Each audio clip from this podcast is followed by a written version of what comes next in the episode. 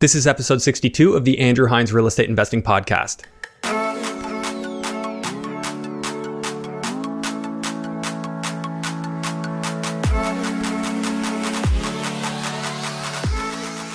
Welcome to episode 62 of the Andrew Hines Real Estate Investing Podcast. And I hope you are enjoying your time at home with family and friends and making the best of this time. Uh, I've been talking to a lot of people who are trying to make this time productive. And whether that be creating a social media presence, whether that be studying your areas better, there's always something you can do to be ready to take advantage of an opportunity when it comes. Please keep in mind that when times are tough, those are the times where people actually tend to get really, really wealthy. If you're in a position now to take advantage of an opportunity, it might might just come along. Right now, I'm patiently waiting and watching the market. I'm learning more about what's going on, and I will certainly be making offers on properties if I see an opportunity to buy something that I'd be happy to keep for 20 years plus. Uh, that would be my main caveat is if I'm going to be buying, I'm buying for the long haul. I'm buying stuff that I don't really care where the value goes as long as I know that there's significant cash flow there. Um, and I, I, like my economics in my market. That's not my advice to anyone. That's just what I do. And I thought I'd share that with you. Um, today's episode is going to be absolutely awesome. I've got investor girl Britt, Instagram phenom, that is uh, doing her own renovations in her own houses. She started at 18. She does everything herself. She buys houses in Saskatchewan, Canada, and renovates them. She's bought houses for $25,000, $28,000, $40,000, legitimately stuff you could buy on a credit card. And she's buying them, renovating them, and some of them don't even have mortgages and they just cash flow for her. Uh, she's managed to acquire 13 doors so far, and she's become independently wealthy in that she does not need to work anymore. Now, this is all a passion project. She loves to document her work. And if you haven't already, I'd highly recommend that you check her out on Instagram at InvestorGirlBritt. I've also included a link to that in the show notes of this episode. Without further ado, I'm going to just take you right into today's episode, episode number 62 with Investor Girl Britt. Hello and welcome to the Andrew Hines Real Estate Investing Podcast. I have Brittany Arnason that it right? You said it right. Good job. uh, also known as Investor Girl Britt, mm-hmm. more more popularly known that way on Instagram. Mm-hmm. So uh, you're absolutely crushing it, and I really appreciate you taking the time to be here. Well, thank you. I'm excited to be here. Yeah, so if you don't mind, because there's going to be people who haven't heard of you, haven't yet seen you on Instagram somehow. Yeah, uh, somehow. How, how is that uh, possible? how is that possible? no. um, tell us a little bit about you, the investor, um, you, the Instagram sensation, and uh, all of the above. Well, yeah. So I got started really young. Like I was just a kid, and my mom owned rental properties. So I was like painting walls and doing all this work, free labor for her. So it was a pretty good deal. yeah. How old were you when that was going on? I, I was like eight. I was like pretty young. So your mom was a full out real estate investor? Yeah, she was. She like kind of got started. She was actually just looking around in our town, like who's like the wealthy people around here. And everyone, she just noticed everyone had real estate. So she's like, I'm just going to do this myself. And everyone was against her. Hey, like it was just, it's, I feel so lucky because I have the support from my family and then also like Instagram and the internet and it's it's so awesome but for her like at that time it was just like pretty much everyone against her so she had pretty much no support. And where were you living at that time? That was Canmore, Alberta. Canmore. Okay, so I've had people crying out for a Western uh, oh, uh, Western guest. so now we finally Here got we it. um, okay, so you're in Canmore, eight years old. You're already seeing your mom invest in real estate. Yeah did you decide that you were going to be a real estate investor at that young of an age? Um, I always wanted to own property. That was always in the back of my mind. My mom wasn't great with like explaining like the reasons why. She was just like she's a doer and she's just like I'm just going to do it and see how it goes. And then but for me, I just I always wanted something to bring me that passive income and I could see that mm-hmm. in her property. So I'm like At eight years old, you well, could see I don't know about eight, maybe like in high school. That's when I really started to think about it. But yeah. my whole background, like it's kind of crazy too, because my whole story of how I got money to buy my first property, I was actually six years old and we were at this office Christmas party and everyone at the party got really bad food poisoning from undercooked turkeys. So kind of disgusting story. But then the insurance payout, I always knew I had that in my bank account 15 grand. 15 grand. Yeah so i'm like and i have to spend enough. this somehow. Yeah in saskatchewan it is. So you uh, yeah so so we haven't said that yet. You're in mm. saskatchewan and your investing mm-hmm. career. Uh, what brought you there Well, I guess so. I have my parents are both from Saskatchewan. Okay. So I have family in like the smaller communities in Saskatchewan. Mm-hmm. I'm like, well, I only have like a small amount of money um, to spend on a property. I didn't really know where else to go, uh, but I did know that there's cheap properties in Saskatchewan. So I'm like, Okay. it made sense because Alberta and where I was living in the 90s, it was really cheap. Originally in Canmore, it was like it was super cheap to buy property. But then, like when I was growing up, it's over a million dollars a house. It's just insane. now. Oh, Man, you should have brought some bought some property there. know, I wish. love Canmore. It's such a beautiful place. Oh yeah, and you're like what 10 20 minutes to sunshine. Yeah. I know. I grew up snowboarding. I was so lucky. Oh yeah, I, I've been dreaming of going back out there. I was there last year Oh, yeah? uh, skiing. Oh, I miss it. But uh, yeah, so that's that's awesome. Too bad you didn't buy there. But anyways, you're in you're in Saskatoon now. yeah.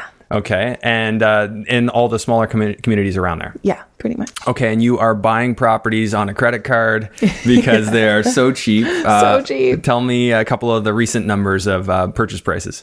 Uh, purchase prices. So last one was thirty eight Mm-hmm. and it's an awesome property. It has a huge double car garage. So it was built in 2014, and then the house itself, and it's a beautiful like old house with lots of character. So it's a really fun one. And then like I'm renting garage for two hundred and fifty dollars a month, and then the house is nine hundred and fifty a month. So it's like crazy Oh cash my god. flow.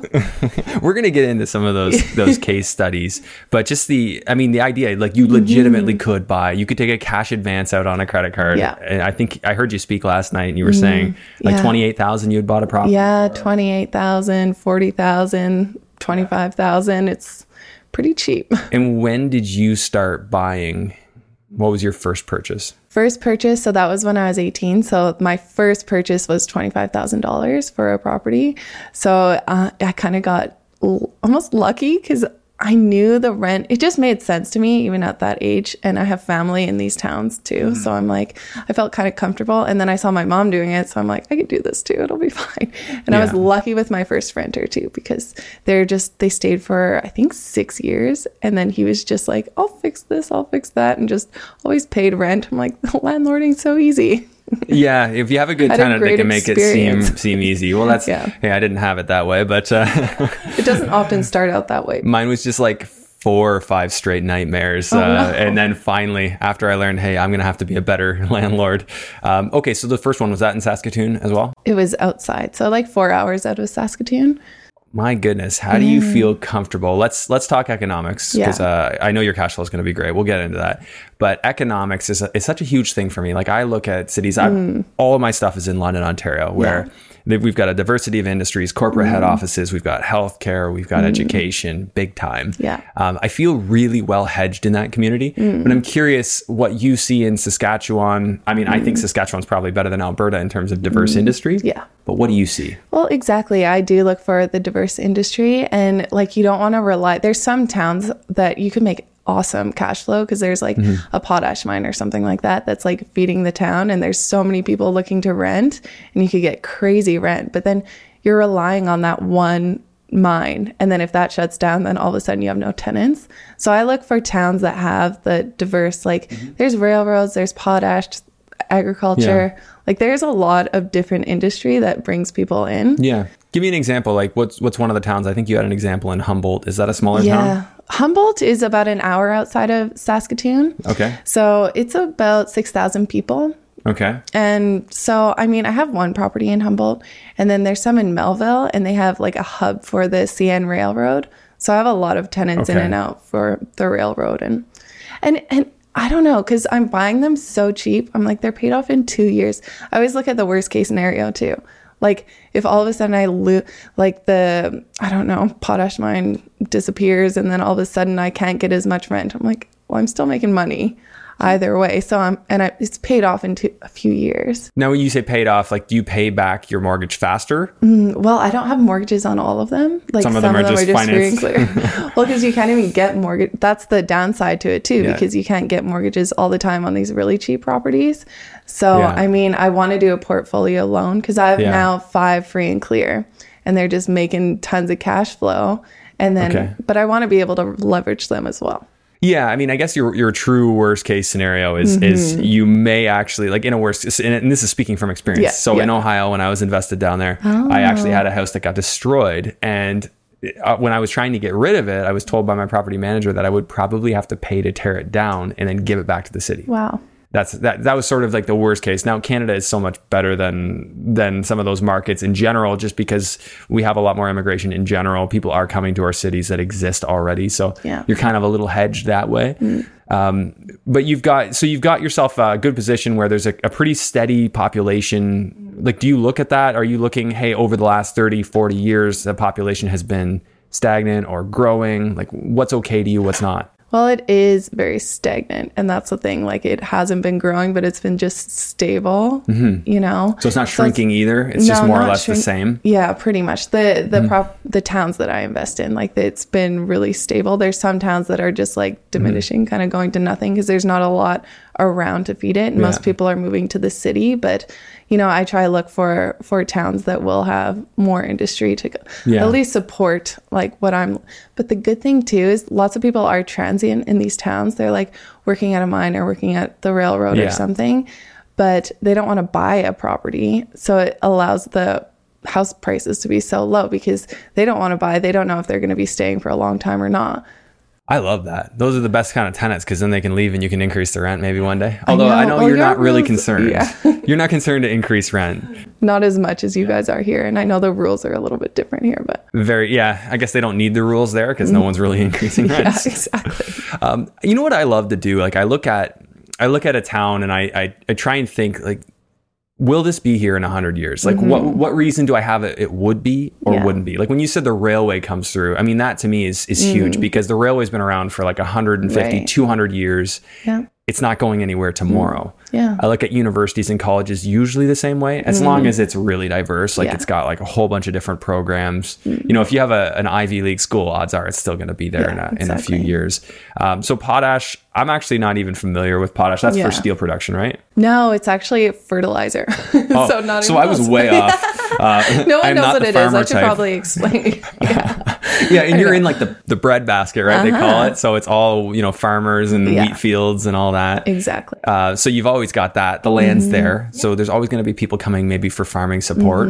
Yeah, Uh, exactly. so potash production. Uh, tell me a little bit about that if you know. I don't know. You don't know? Okay, so so basically fertilizer production. So you got that out there. I mean, you got no uh, no shortage of land. No, exactly. Do you know of anything else going on out out, out sorry, going on out in Saskatoon or, or Saskatchewan in general? Well, it's like the number one tech hub, I guess, in Saskatoon, which I also don't know that much about, but it's like crazy, like the technology coming out of Saskatoon and, and, I don't know. It's so it is interesting. It's like kind of random because you would think of it as just like agriculture and more of that type of industry. But like, yeah, there's Okay. actually a huge tech community and but that's the reason too I like to invest in Saskatoon and kind of the bigger centers Yeah. as well because I want to diversify my portfolio. I don't want to just put all my eggs in one basket in a small town. Like I want to be able to have other assets that are going to appreciate more in value too. Because I know Right. like the small towns, they're not going to go up crazy.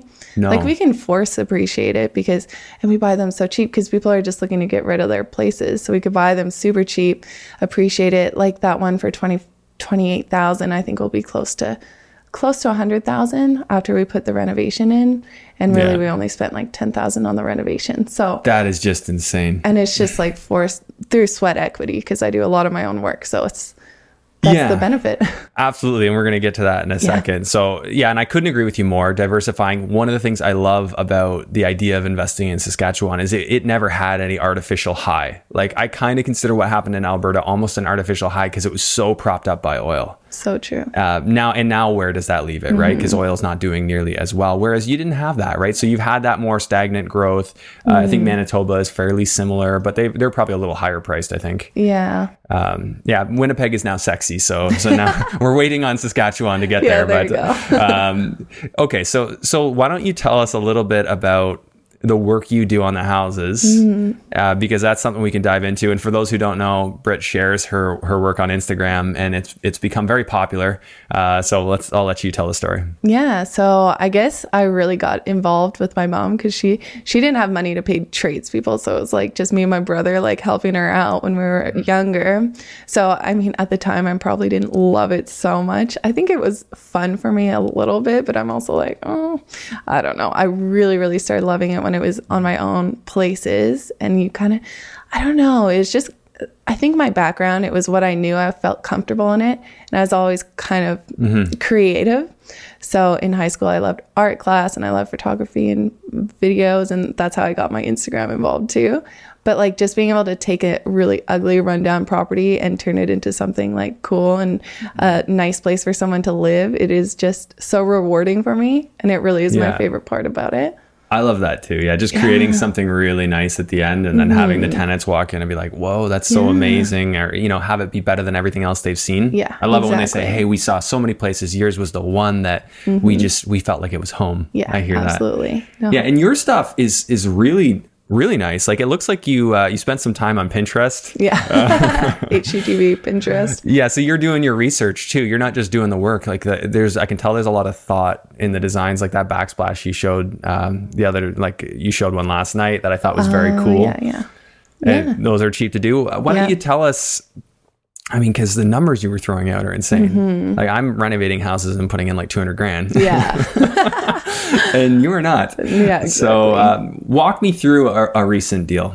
a recent deal. So the one we bought for, I guess, the, a small town deal. So we bought it for thirty-eight thousand. Okay. We put about twenty-five thousand into it, which is a lot because we had to redo the roof, get a new furnace. So those were kind of like the higher cost. I mean, And then a full cosmetic and then too. cosmetic. So this place was interesting too because it was um, the old owners had a fireplace or f- I don't even know. I think it was a stove, wood burning stove, and they just didn't vent it, so they just let it burn and burn, and the the walls and everything was covered in black soot. So like it Oh, wow. looked terrifying when you walk through, which is why we got it so cheap, I think. But it was just everything was covered in black. Like it looked pretty scary. But then we were able, it was really cosmetic. Like you just had, I wash, I actually hired someone. I'm trying my best to like hire out things like a little more now so I can scale. But I mean, hired out someone to clean the walls and it didn't cost that much. And then, No. yeah. So, I mean, we did a huge cosmetic reno on it and Yeah. totally turned it around and Inside and out. Yeah. Did you get on the roof and do the shingles too? I have done shingles. I actually love shingle roofing. like roofing? It's Uh, fun.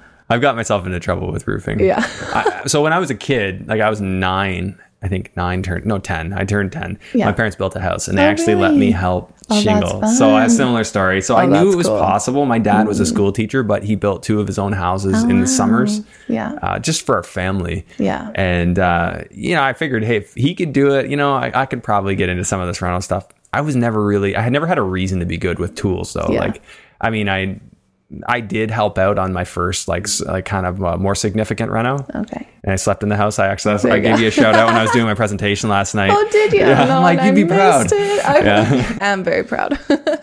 Yeah. So, anyways, I, I think that uh, that it's really cool that you're able to do it so cheap, and Mm-hmm. and when you control the whole thing yourself, sure it goes a little slower, but each Yeah. Mm-hmm. deal you do is so much more profitable. exactly. So let's keep going through this one, and then we'll get some context on on what you've got going as a whole. So you were all in there after Reno yeah. uh, for sixty three thousand. Yeah. And what work did you do? Like, are you done this project? Uh, yeah. It's done, done. Okay. I'm gonna have to start posting about it on Instagram. soon. Yeah. But I hashtag all my my properties. So if you go on Instagram, it's hashtag smoke show and then a little house. Yeah. so like a little emoji. But then it kind of organizes them, so you could kind of go oh, through and like Oh, so you can just search the, step-by-step. hashtags. Yeah. that's really smart. And Yeah. you don't even really need to go to your profile. You can just you Yeah, can just exactly. search your search it in general. Yeah. Okay, so you were doing cosmetics. You cleaned up the walls, probably ripped Mm-hmm. Out all the existing floors, put new ones in. Well, there's original hardwoods on the main floor. Okay, so you I kept those. Yeah, I didn't refinish them. They're actually in pretty decent condition, which Oh, was okay. really nice. Yeah, it that's was a plus. It was weird. Like I don't know, some stuff was in really good condition. Even the the baseboards were never painted, which sometimes like you know how it is. Someone will paint a baseboard or door a hundred times and it just looks like garbage. But Right. like these are there's a lot of original like they were all just dirty and gross, but it was really you just had to clean it. And then I did paint the baseboards and the doors. You did end up painting them? Yeah. I did a good job. So a I nice don't have to deal with it. And it's so different when, when Yeah. Uh-huh. it's your place. You're obviously going to just take care of it. And Yeah. and you're not planning to sell these. That's never the intent. It's it's always to keep them. Mm-hmm. yeah. I've never sold a property yet. Oh, beautiful. And how many are you at now? 13. 13 properties. And any of those duplexes or just Well, that includes, so I guess, sorry, it's 13 units because Okay. some of those are up down duplexes. Okay. Yeah. So 13 units altogether. is approximately like six, seven, eight properties, something like that? Um, So we would be at nine, okay. 10 properties. 10 Yeah, properties. yeah. Awesome. And three basement suites. Okay, and that there was enough enough cash flow for you uh, Mm-hmm. to quit your job, which we're gonna we're gonna get to. Uh, just don't want to get off track on this property. So Yeah. when you were done, what did you rent this property for? Um, so this one was the one with the garage. So 250 for the garage and 950 for the house. So we rented them separately. Wow. Okay, so that's that's pretty uh, sweet. So you're looking at twelve hundred dollars a month total. And uh, did you have a mortgage? No. No mortgage. So, So, you just straight up cash flow. personal line of credit. Okay, so, you're you do have interest. So you've got interest on 60 63,000. Yeah. Uh, so that's going to affect your cash flow a bit. Mm-hmm. What is your cash flow after paying that payment? Oh, now I have to look. Mm, Ballpark. After, yeah. So I think this one's so new. Like we just rented it uh, this month. So now I'm trying to remember what our actual payments on the, and the line of credit is weird too. Cause when I do my numbers, cause it's paid down so quickly, right? Cause you're paying 2% of the balance. Oh, it requires you to pay 2% of Yeah, balance. Oh my God, like that's a that's a bookkeeping nightmare. yeah, I know. But my dad's an accountant, so I'm so lucky. he like Oh, he just deals with that. So I think this one we probably will be getting like, okay, with the interest. Mm, I wish I had like a more solid number, um, but we'll probably at least 600. Yeah, okay. Cash flow. so say 600 least. conservative. Yeah. And then appreciation, you're probably maybe more in the uh, 1% range. it's not much. so you're at 63,000 to start and maybe we'll call it uh, 0.01. Yeah. So another 630 bucks a year for uh, for appreciation. Mm-hmm. I just like to see how the numbers look from from province to province. Yeah. Like what what does it look like versus Ontario? I mean, we don't get the cash flow here, but we do get the appreciation exactly. and the pay down. yeah. And you're also paying down your, your mortgage here. So I'll just I'll call it mortgage pay down. Yeah. Even though it's not um, technically a mortgage, but you're probably paying off. Well, you said two percent. So we'll just call two percent repayment on the uh, sixty three Mm-hmm. times 0.02. So in a year, you'll probably pay off about twelve hundred and sixty on that. And uh, let's sum up all this. Oops, got my spreadsheet going. So about nine thousand dollars return in the first year. Yeah. And if your investment is zero, so your return on investment is infinite because Yeah. you're borrowing the money. Now, of course, you're probably going to want to get a mortgage on there. Yeah, and that's the thing. Like, we want to get it stable. Like, that Mm-hmm. rental income is really important. So, we want to have our leases in place, and then the bank will want to Mm-hmm. finance us. So, and then we'll pay off that line of credit, and then it's cheaper interest. So you just keep recycling the money. Yeah. Mm-hmm. Yeah. So that's kind of your working capital. And then you'll go back with when the rents are stable. Um, is that in the next few months for you? yeah.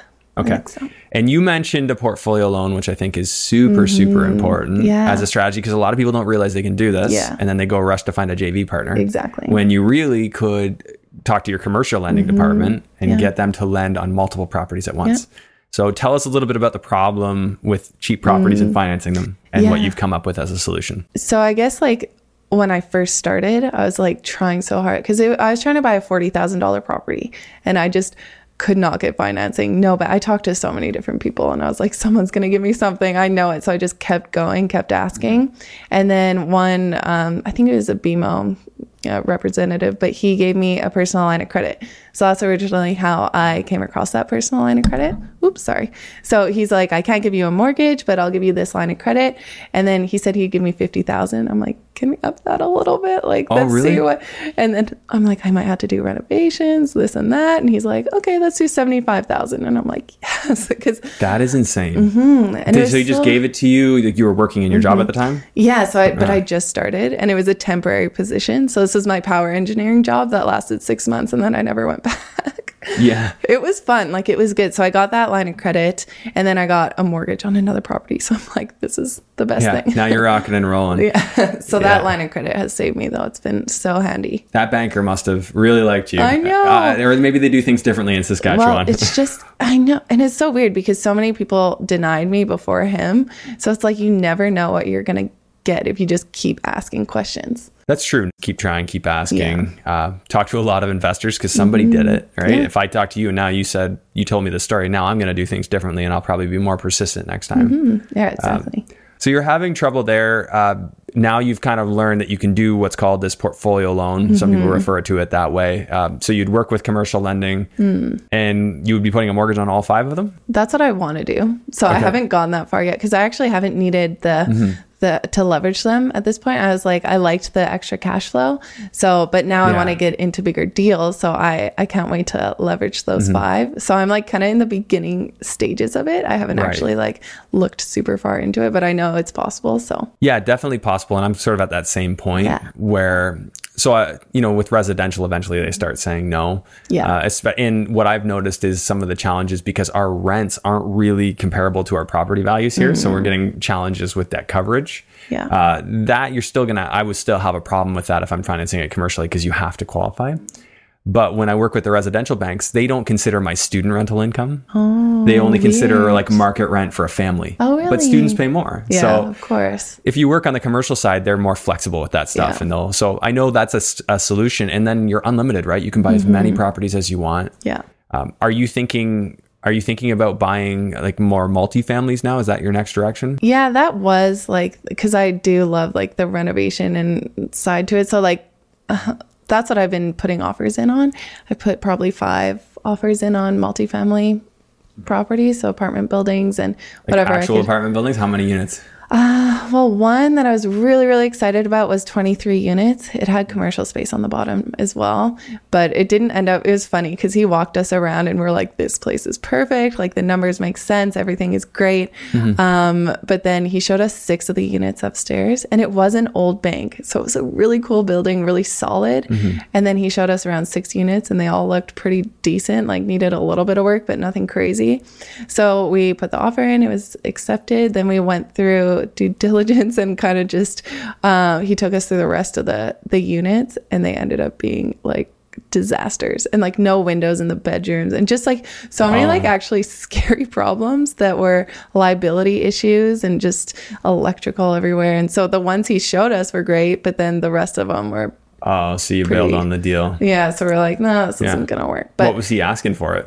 uh 1.3 million 1.3 million in Saskatchewan. That's a lot. yeah is I mean, that's a lot of units, but that's a big commitment too. And the apartment, I don't know the market in Saskatoon. It's been, it's weird. Like they're being listed at like four cap rate. Like it's Are you kidding? 4.5. I remember looking at one. I mean, that was kind of crazy. That's I'm like, Ontario guys- pricing. Yeah, it's weird. I'm like, what? But people are buying them. And I'm like, to fix up. So a rough condition well, place. not, not really. Like they're So like a finished more- building, they want a, a four cap on. Yeah, some it's not I mean, they need a little bit of work, but Yeah. I mean, I'm looking for value add. I want to put add as much value. That's my strategy and that's what I do and I want to put the work in to increase that value, but like I don't know. There's only so much you could do to raise rents in some situations. So in that situation, you look at that building and you're like, well, six units are right off, and Mm-hmm. the ones that are okay, were they ones that you could add value to? I mean, it was just that one got to the point where I mean that one was a, a better cap. That was like an eight cap rate. So that one was looked Okay. good originally, uh, but I mean it was so we would have had to put way too much money into the renovation and I don't know. It just it was so much of a mess. Like it was just it was a disaster because it was just kind of like patched together. It was a bank and then it was whatever kind of different change of use and then it was like some sort of doctor's office and then it was, it was just such a weird building we didn't really want to take it on Yeah, it would have been a lot to, to bite off. and then at the end of the day like it was just too much money on purchase to make it worth it Well, yeah, that's the other question, right? Because Mm-hmm. that's you're going to need probably at least 35% down on something like Yeah. that in the condition it's in. So Uh, would you have been financing it privately or would you have had a joint venture partner or did you have all that cash saved up from all your cash flow over the, over the not years? quite yet no we would have done um uh private money Okay. for the so- down payment at least So you just put down the deposit. You're doing your due diligence. You would have figured out if you're going to move it, and then Yeah. yeah, didn't end up going through but yeah. um oh now i forget what i was continue i forgot Well, I'm going to ask you. Yeah, I wanted to ask you. So, so assuming you proceeded, you used the private money. Of course, you've got a pretty heavy burn on that. Yeah. So the the, the plan would have been go in, renovate a unit by unit, and then rent it out. yeah Were they vacant at the time? A few of them, but Yeah. most of them were full. So you would have started with the vacant ones, filled them up. Yeah, exactly. And then once those were done, you would go to the ones that are occupied and, and evict the tenants so that you could rent or renovate. Some of them, like if it was Yeah. really low rent, then we'd kind of start with that and go from there. Okay. But then there's other ways. Like there's a lot of, I wanted to do like storage in the basement. There's like so much space Mm-hmm. and and laundry. There's only one laundry, I think, and just free laundry. So I wanted to to put laundry in there for a little extra income and then storage. And I don't know. There's a few value add ideas that I did really like, but Okay. So that's kind of where your, where your head's at. If you find another building, Mm-hmm. Yeah, you'll, exactly. you'll want to do that. that's kind of what I'm looking for. Now, a really mature building in Saskatoon that's had tenants in it for like 10, 15 years in one unit. Hmm. How far out is their market rent? Like, how, how far is it from, like, they're paying 800 or, or I don't know, like 500? Would the rent now be 800? Yeah, I mean it is, but it's weird because it like I feel like it did peak and then everyone kind of a lot of these investors who own the apartment buildings, they did kind of the BRRRR strategy and they they raised rents, pulled their money out, and then those raised rents are kind of like it's been pretty stable. And they built a ton of condos in Saskatoon. And so they really overbuilt on them. And now there's so much available that rents are like kind of like going down. So it's, mm-hmm. yeah, it's like kind of scary. And you don't really, which is why I kind of like the smaller places because the purchase price is just so much cheaper. But the apartments in Saskatoon, it's just like, the sellers want so much because they already took their money out however many years ago. And then so it makes it a little bit more difficult. So i've been really trying. I'm trying to like contact um not seller owners directly. So that's kind of been my other strategy just cold calling trying to like not go for the listed properties because they're way too expensive for what i want to do. So in Saskatoon, when you're trying to find, and this, these are even the individuals, or are, are you talking multis still? Multis but i've also been looking into self storage i'm just kind of like figuring You're it out. dabbling. yeah i'm dabbling and because the apartments is it sounds really fun to me and i'm really excited about it because i can see a lot of potential in some of the buildings but i mean from what i've seen and the offers i put in it hasn't really made a lot of sense but i'm gonna keep trying like it's just it's like it's different because it's a new learning curve right Absolutely. Yeah. And I, I, I can feel your pain there because I was doing so much in London buying, you know, I had probably in one year, I probably bought like seven or eight properties, which was a Yeah. lot for me. Yeah. Um, and I eventually slowed down. And in the last year, I actually haven't bought anything. Yeah. And it's, I just really haven't liked what the market's done. Like it, the rents weren't there to justify. yeah So I didn't really feel like just doing a deal for the sake of doing a deal, right? It's got to Yeah. make sense. yeah And I guess I've learned to be uncompromising because I've been irresponsible and reckless in the past Yeah. and, and know what that gets me. yeah exactly Yeah. So have you had a bad deal? I feel like I've been really lucky. like honestly, I've had nothing. Like my worst story is that one of my tenants ruined my floors because they had a bunch of pets I didn't know about. And I just did the renovations. I just put the floors down and then they came in and rented for 6 months or something and then ruined all the floors and I had to redo it. It's not a big deal. So redoing it, you had like vinyl plank or a I- laminate. Yeah, laminate. So Okay. it, it and that was like the worst. And at the time though, I was like, oh, that sucks. I was like so upset. But now it's that's not a big deal. But like really I haven't everything's been cash flowing. I haven't had like any Yeah. I haven't lost money. That's the, nothing major, right? Yeah. so do you build up a base per property? Like, like tell me about your operations. Do you have like one operating account that you're using for all your properties, or do you have a, an account for every property? And, and what kind of cash reserve do you like to have available in case something happens at a property? Well, I mean, the more cash, the better. But like we do have, so my partner Scott, I have a business partner, and he has a personal line of credit also for sixty five thousand. So we like to keep that totally open and for a reserve, and then just our actual bank account with cash in it Yeah. as well. But that's been so hard for me because I am like in it. I love to be on site and do renovations, and then when it comes to the computer stuff and banking. and Bookkeeping. I did my bookkeeping for a long time too, and I just I hate that. So now your dad does it. No, no, my dad does. My dad does the accounting The still, accounting. Mm-hmm. but I do have a bookkeeper now, which has been really nice. But we do have like everything in one business bank account. So everything's in Yeah. a corp and and that's Oh, kind so of it all runs through your corp? Is your Mm-hmm. corp own all, all your properties? yeah. Oh, that's so you right from the beginning you were doing it that way. Yeah. Well, Wow, I that's think- smart. Yeah. Well, not I guess not right from the beginning because I did move some. So it is nice when you could set it up as soon as possible because like you obviously have to pay the tax if you're transferring title Yeah. from your personal name to the company. So we've done that, but it's our properties are so cheap that it's like it's not that big of a deal. Even paying the tax is no big deal. yeah, it's not a big deal. So I'm we have it. Moved like a few, but yeah. I'm looking at it on mine and like like looking at moving Mm. almost what like three point two million dollars of property into a corp. Ah. Yeah, and uh. Mm-hmm. that would yeah that wouldn't be cheap. That'd be hundreds of thousands of dollars. So yeah, not so interested in doing Yeah. that, but it does change the dynamic of what I can do commercially Exactly. Mm-hmm. uh, financing down the road. And that's kind of been our strategy too. Like it'll just look better. Like now it's hard because we're putting taking so much out and putting it into renovations. But like eventually we're going to have like a Mm-hmm. really solid cash flow coming in so. Do you find that well, first off, like do you mind sharing your ballpark cash flow across your portfolio? well so cash flow income is around 8000 Okay. yeah. So it's good. Like it will get better too once we pay off our And, and that's something you, you can live off of comfortably out there, I, I would assume. I know. I could live really cheap. I'm like the most frugal person ever. so- Seriously? Yeah. It's so- ridiculous. So, how much do you need to be able to like get Oh, by? A couple like, thousand bucks? Yeah, nothing. Live in the van, right? Yeah, I live in the van. Tell the story of daily life for you. Oh, well, honestly, so we'll we'll buy a property sometimes four hours away. So my partner Scott is a carpenter and he lives in Saskatoon, so he's working full time. So I'll go out and move to the property. I'll move in and live there pretty much until the renovation is done. So I just like wake. It's great. I love it. No commute. Just wake up and get to work. Wake up and start Yeah. working.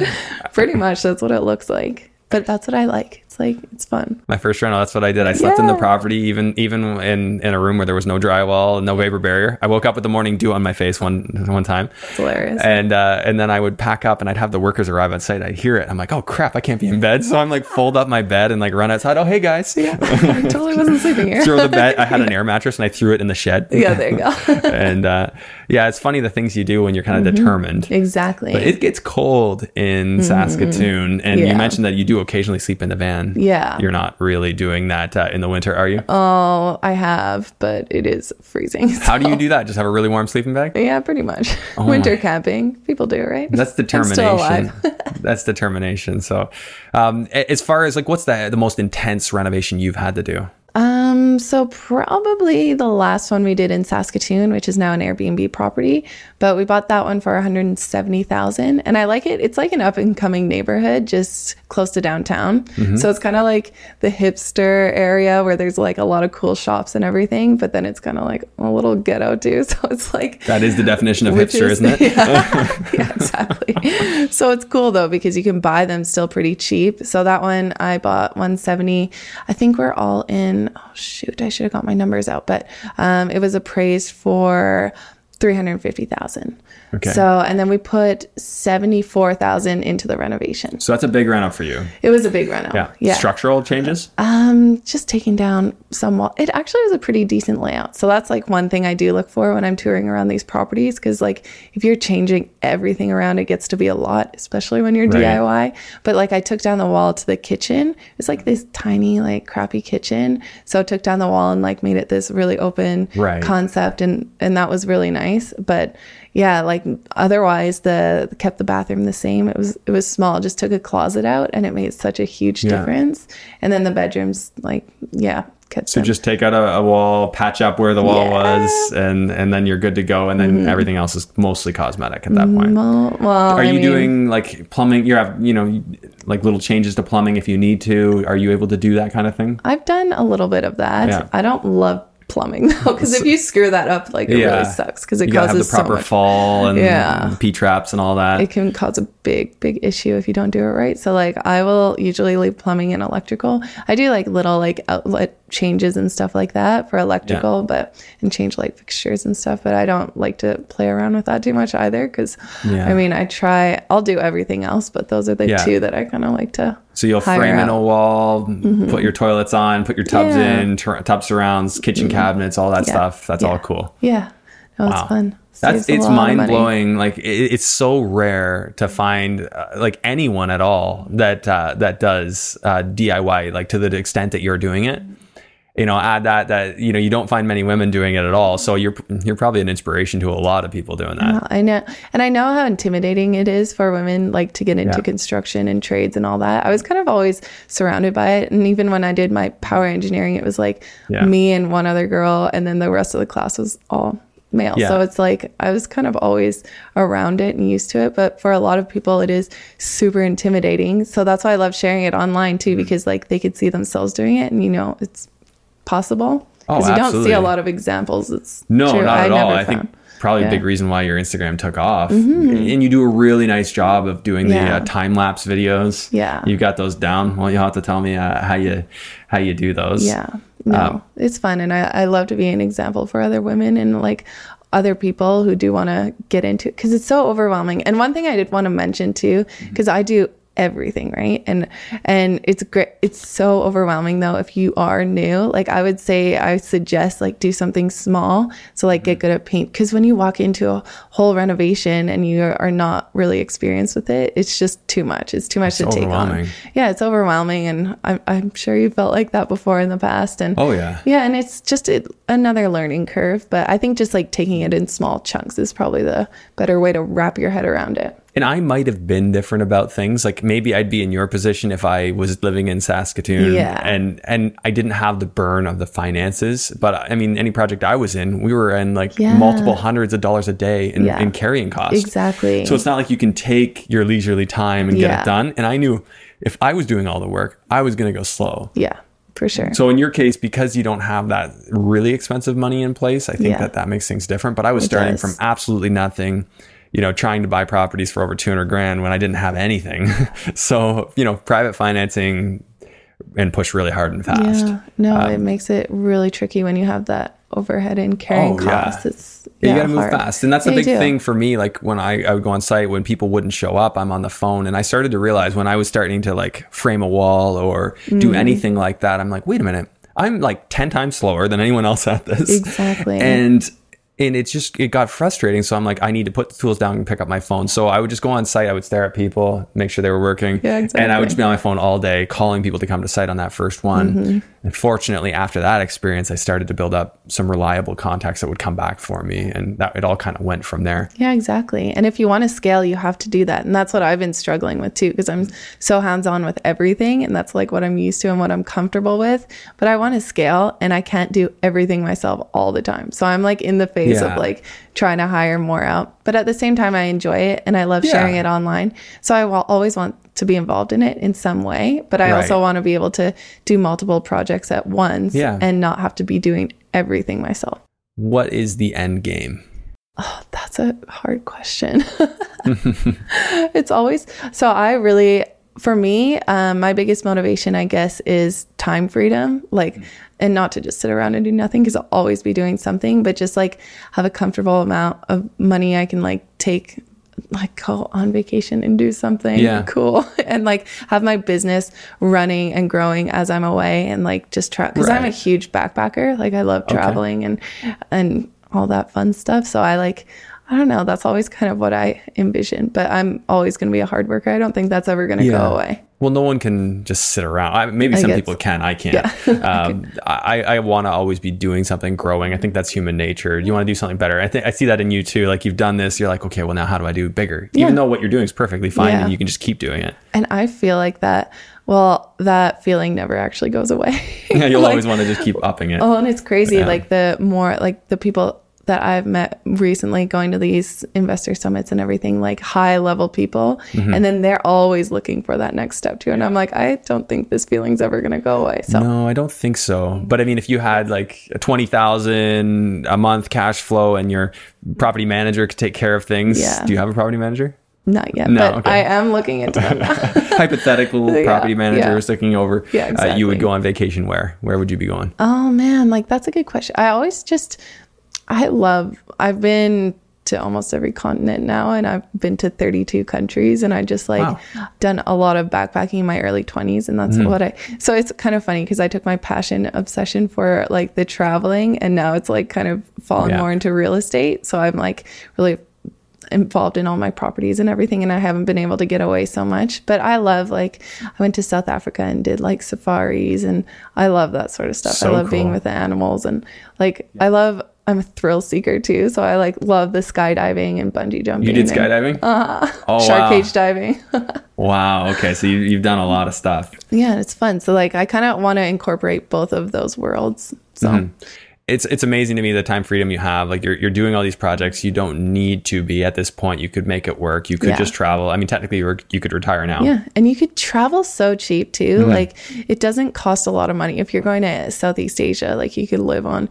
I was paying a dollar a night for a hostel in Cambodia, like one dollar a night. So it's like you could live there cheaper than you could live in Canada and still be growing your business overseas. Can so, you let my wife know? Yeah, I'll tell her. You can travel cheap. Yeah, she has not figured that out yet. no, I'll teach her. we have to limit limit the travel. Yeah, Yeah. Mm-hmm. yeah I would love that.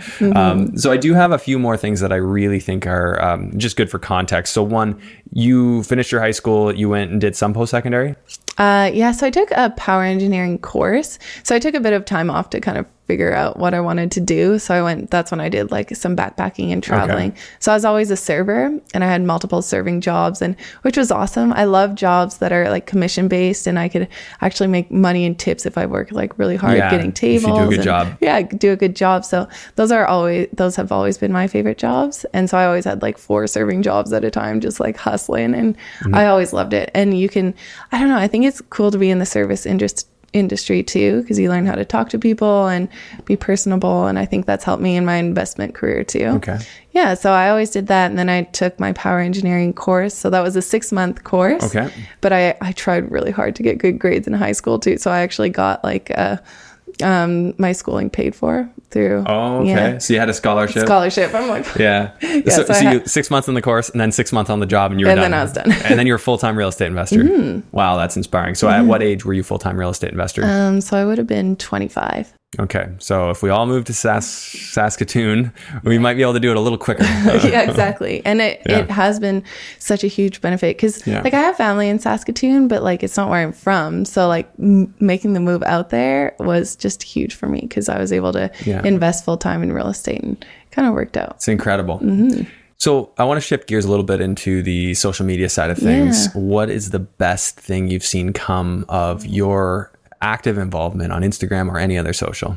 Well, social has been huge for me. And I think, like, oh man, I can't even believe the people I've been able to talk to. And I just had like Scott McGillivray just pick me up from the airport and like we had coffee and like hung out. And he's like been an idol of mine. And, and it's through Instagram, like just being Yeah. able to talk to these people and BiggerPockets people. Like I ended up getting on the BiggerPockets podcast, which Mm-hmm. has been awesome. And it's just more contacts. And I feel like when I do get to the point where I need to raise money, like there's a lot of people that Yeah. have kind of built a trust with me because they like have seen me work they Right. see me hustle every single day and that's through instagram stories and posts and everything so it's like really been huge for me for leverage and credibility Oh yeah, like I can imagine there's a lot of wallets ready to open when uh, when the time comes. Yeah. When you figure that opportunity out. yeah exactly What um, what do you do? What is your approach with the haters? Because we all know that they come. They do. they do exist. Although I've been fortunate. I mean, I, I haven't, really seen had much of it. yeah I've stood up to them. That's been my approach, and I've challenged them, and I've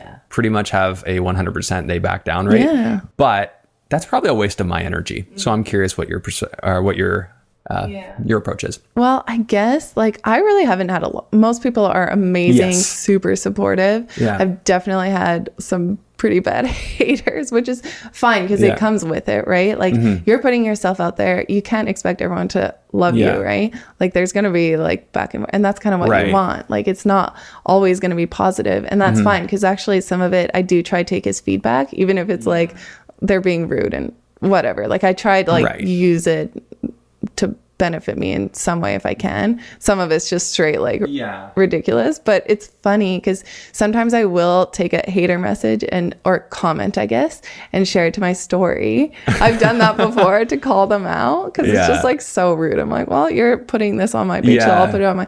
And I, it's it's a weird thing because and I kind of said I would step away and not do that anymore. But it's actually insane the amount of messages that come through just of like support and like everyone's just so awesome. And and I don't know, like it's weird how much traction that kind of gets.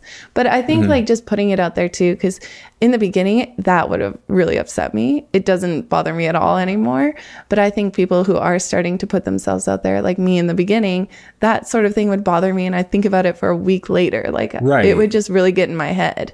But now it's like, I want to be able to help people through that kind of mm. beginning phase that I was at. So that's kind of a reason I share it too. I'm like, you know what? This happens to everybody. And it's going to happen if you put yourself out there online. It's just, Yeah, it, it absolutely is. And I think, you know, the objective me when I Mm-hmm. can actually step back, you know, I- I'm not saying things don't occasionally irk me in the moment, Mm-hmm. but um, if I can step back and say, well, would a reasonable person have ever approached this this way if they had a problem with me like you know and it's usually more a reflection of them than it is uh, you know anything about you or i or anything like that absolutely. so Yeah. And it's the internet. It's just, it's the internet people hide behind the keyboard they're really brave. o- my online. response is usually very easy for you hiding behind a keyboard and a fake name to criticize And that actually is insane. Like the really bad comments that I've gotten, Yeah. I go to their page and they have like zero followers following zero, and they're just straight up trolls. It's like trolls. it's like, well, I mean, maybe Yeah. it's fun for them. They're like, this is Maybe. hilarious, pissing people off, but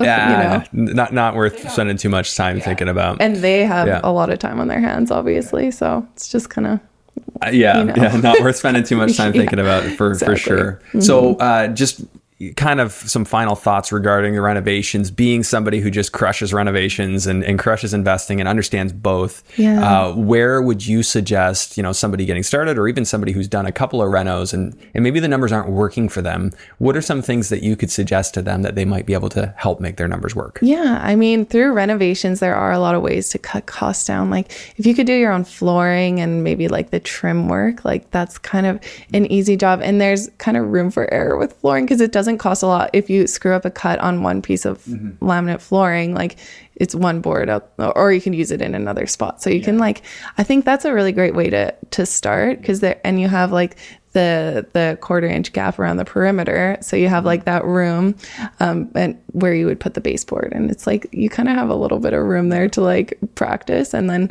i don't know it's a great way to start and then painting. And i love tiling and backsplashes mm. but just like two small projects at Yeah. once So pick, it's a, pick some little ones and then kind of mm-hmm. grow it if you feel like you're you're in line. yeah and you can save so much money that way if you Yeah. Yeah And I think you use like IKEA cabinets. Oh yeah, so IKEA cabinets, um, that's our go-to for our rental properties. They actually are really cheap, and they're not that hard to put together. Once you know, right? Yeah. You get a system, right? Yeah, That's, Everything's systems. It is, Yeah. and you just it's just a learning curve at first, but th- it saved me so much money in the end, and it really is fun. Like Mm-hmm. after you kind of get through that, that initial phase of trying to learn how to do all that stuff. But Subway tile, shiplap, like I use a lot of that, and they're super inexpensive, but it comes across really nice. And also just using paint, like do a nice feature wall with paint, and Yeah. that'll increase the value, and it costs you like fifty bucks a can of paint. So it's yeah.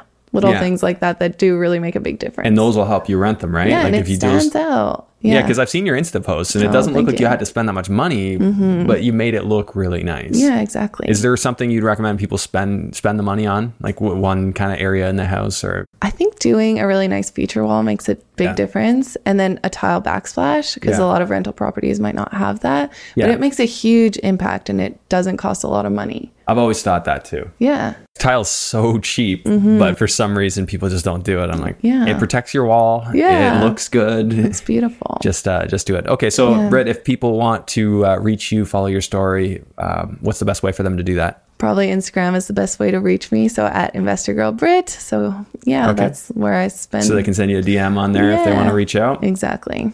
Okay, perfect. And any other piece of wisdom you'd like to give to our viewers, listeners, before we wrap up? Well, I guess just like you're always going to have so many questions. I just remember at the beginning, I just had endless questions and I wanted to know all the answers. And I wanted someone to just like almost hold my hand and like tell me what to do. But like it really just is getting involved. And like for me, it's just being hands on and getting in there and getting my hands dirty and figuring it out as I go along because you're never going to have all the answers.